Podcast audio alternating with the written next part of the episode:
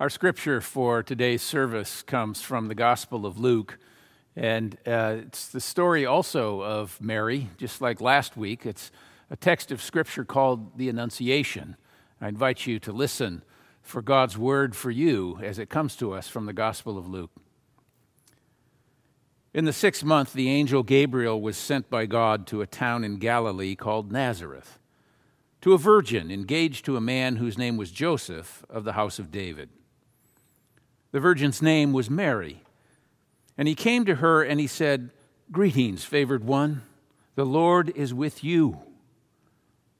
But she was much perplexed by his words and pondered what sort of greeting this might be. The angel said to her, Do not be afraid, Mary for you have found favor with God. And now you will conceive in your womb and bear a son, and you will name him Jesus.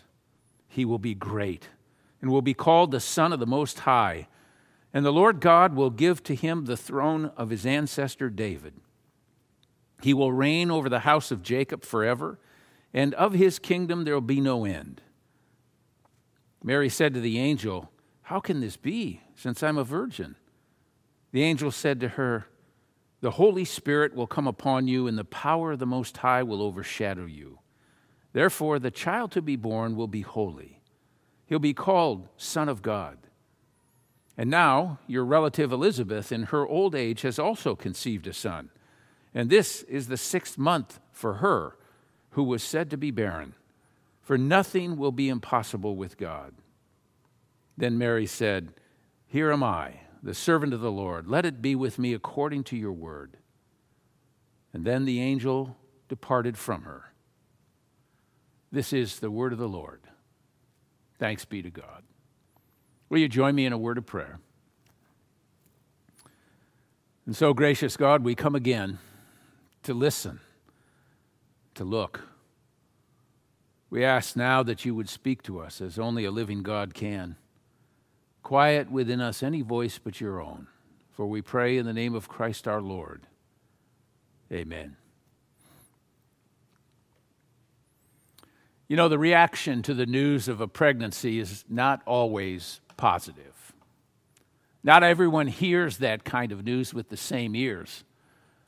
And some surprises, like a pregnancy, can leave us pretty speechless years ago when my wife and I were pregnant with our second daughter, my father heard that news, and immediately I could see concern on his face. I could see that he wanted to ask me some kind of a question like Have you, have you considered the cost of having a second child? Are you prepared for the responsibilities that come with an expanding family? Do you have any idea what it costs to educate a child these days through college? And as I could watch his brain functioning as he was stumbling, trying to figure out how to respond, I finally just said, Dad, I'm not asking you to raise this child. I just want you to be excited for us. We'll figure out the rest. Now, truth be told, I had quit my job. I was working at the time temporarily driving for UPS during the Christmas rush. I was delivering packages I couldn't afford to buy. So there was legitimate concern. And he just couldn't understand the rather blind faith with which I was approaching life. Now, another life would be dependent upon the decisions I was making. So he, he wasn't wrong to be concerned. I sometimes wish I could go back to that conversation and say, Dad, let me tell you now what's going to happen. I'm going to go on to pursue additional education and complete two master's degrees. And I'm going to become a Presbyterian minister. And I'll serve in churches throughout the country. And I'll serve at a seminary in a long and satisfying career. And I'll become the dean at Princeton Seminary and later the chair of the board. And this child that we're about to have, She's going to grow up to become the most beautiful, talented woman, smart, kind. She will complete two master's degrees of her own. And she'll have her own song to sing like Mary. And she'll marry this wonderful, incredibly smart, and caring man living somewhere in the country where neither you nor I could ever afford to live. And it will work out. Look, at the time, I only had a vague sense that it would work out somehow. I just didn't know how. That was the best I could claim on that day. Soren Kierkegaard once wrote Life can only be understood backwards, but it must be lived forwards. Which brings me to this story about Mary. Not everyone heard the news of her pregnancy with the same ears. I mean, here's Mary, pregnant with God's coming future, chosen to bear the one whose life, and that life was the light of all people.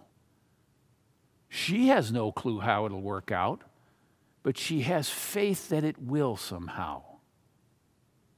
We know now that it will work out, but she has to live her life forward, not backward. And when she finally finds her voice, she's able to sing praises to her Lord and God, a song about justice for all. This is the great reset initiated by God. Now, what would life be without surprises?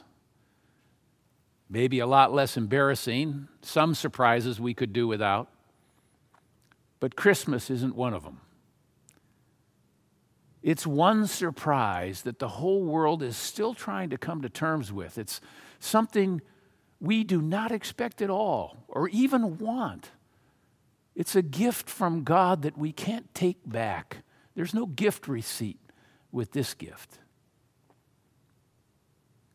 The Annunciation for Mary was so unexpected, a surprise of the first order. Imagine Mary waking up, going about her chores, and suddenly, without warning, this stranger appears to her and tells her she's going to have a child. Greetings, favored one. The Lord is with you. Do not be afraid. Mary, for you have found favor with God, and now you will conceive in your womb and bear a son. Look, she's not physically or emotionally ready. She's very likely a teenager at this point because they married quite young in those days. This upsets the plans she and Joseph have to marry. It'll bring embarrassment to the family. She's surprised, she's puzzled by the stranger who first has to calm her down just enough so she can comprehend what's being said to her. But to her credit, Mary has the fortitude to reply, Here am I, the servant of the Lord. Let it be with me according to your word. God has acted to redeem the world. This great reset is beginning. Now, if you want to read about the Annunciation, you have to read some medieval Roman Catholic theologians like Bernard of Clairvaux and Bonaventure, who were writing between about 1000 and 1300. They argue that Mary was the antithesis of Eve. Just as Jesus becomes the new Adam and sets right all that has gone wrong in the creation, according to the Apostle Paul in Romans, so too Mary is perceived as the new Eve. One author argues from those two medieval writers and claims, quote, the Annunciation is the fundamental mystery in Mary's life, and so the mystery that founds all the other mysteries she embodies her immaculate conception, her perpetual virginity, her divine motherhood, her cooperation with her son's salvific work, her bodily assumption, and lastly, her heavenly queenship. It's the undoing of the sinful act of Eve. But back to Mary. Rather than resisting God's plan, Mary embraces it. Mary accepts the role that God has established for her rather than rejecting it because it seems too incredible. She trusts her Lord rather than trusting herself or giving in to her doubts and uncertainty.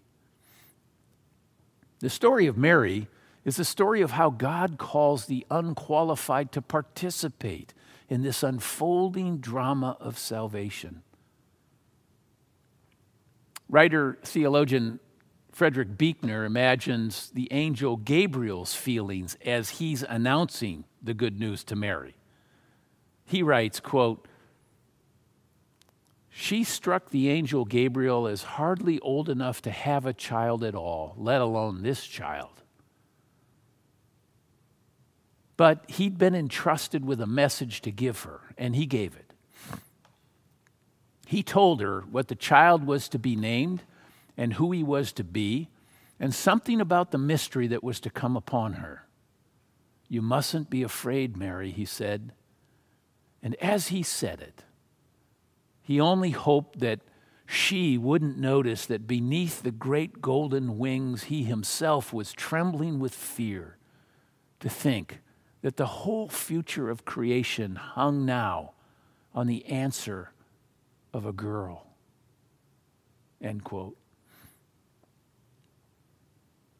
This, this isn't a story about people putting aside their earthly lives for a little while so they can attain some kind of spiritual high point or mountaintop experience in order that they might be more acceptable to God and more deserving. It's a story about people stuck in their lives and without much hope for the future. With strained family relationships, focused mostly upon trying to survive, making a living getting ahead, securing a better future. And all these who unexpectedly discover that the God who made all of this stuff in the first place has entered the world in order to redeem it. Babies and adults, shepherds and business people, gold and frankincense, animals and cities, governments and nature, all of it. And the Lord still enters in, especially where invited. Mary's story also underscores the fact that we don't have to stop being human in order to start being God's. God calls the unqualified, but never leaves us alone, never leaves us to our own devices. The Lord promises to be with us. So I wonder what new things the Lord may be trying to bring into your existence in these days. What do you feel unqualified to bear or to receive or to do at this time of year? Just like Mary, we may not be able to choose everything that happens to us in life, but we can choose how we respond. This year, we've come to see how little we really can control. I know people who have a running narrative of their life that they're a victim a victim of their parents' dysfunction, or a victim of economic hardship, or unjust social structures, or a victim of unfair employment practices, or a victim of great gender discrimination, sexual harassment. And I'm not suggesting that these problems don't exist or aren't real nor that we should not seek to confront social injustice where it exists. And real victims need our empathy and compassion and help. But too often, some people find conspiracies where none exists because they've learned to play the role of victim in their own life. Mary may have been poor may have been from an underprivileged ethnic group, but the story that she chose to interpret her life was not that of a victim, but that of a child of God participating in the Lord's unfolding plan for the world. She was one of God's elect. Life can only be understood backwards, but it has to be lived forwards. And knowing that you're unqualified doesn't stop you if you believe your life has meaning and purpose, which is a gift from God for those who believe. There are many things in life we don't get to choose. We didn't choose our parents or our siblings. We can't choose our genetic predispositions for cancer or Alzheimer's. We can't choose the talents that we have for one thing and not another. And when it comes down to it, lots of things happen to us that we didn't plan and don't want, like getting sick. But we can choose how we respond to life, and we can choose the storyline of our own lives and the stories that will give our lives meaning and significance, the way we interpret what happens to us. We have a conscious say in what narrative we'll use to make sense of the world and our own experience. Mary chose to see the world as the place where God's active and alive, especially on behalf of those who are in need and at the end of their own resources. Mary chose to sing a song of praise in the midst of her predicament as a young woman engaged to a carpenter and pregnant with God's possibilities. Similarly, you and I get to choose which story will define who we are and who we will become. We may limit our concerns to our own small lives, to those in our own families or those who look like us, or our own misshapen goals and desires. Or we can see the world through a different lens beyond our control and making where the Lord is present and is moving all life towards a better future. And we can broaden our concerns to include others. We can work for a world where everyone has food to eat, a place to lay their head, and can make a living and build a future for their own families. I don't know precisely how we'll figure that out, but I do know this it begins with faith. And it begins with a confidence that the God who has given us life will not abandon us now or ever. Therefore, we can strive for a world that belongs to God and not to greed or evil. Where insignificant people like Mary and like you and like me can make impossible contributions participating in God's unfolding drama of salvation, this great reset. We're living through one of the most historic years of our lives. Will this experience this year make us better? In time, we will emerge from this pandemic and will become part of another great reset or will we become even more suspicious, more victimized, more anxious, more afraid? We can choose whether we'll live by faith, empowered by love, or live stingy lives filled with complaining and anxiety about an uncertain future while playing out the worst case scenarios in our minds. Life hasn't turned out as expected this year. Will this year make us better or worse? It'll depend partly on how we frame our understanding and what lens we choose to look through. Now, if one teenager can make a world of difference,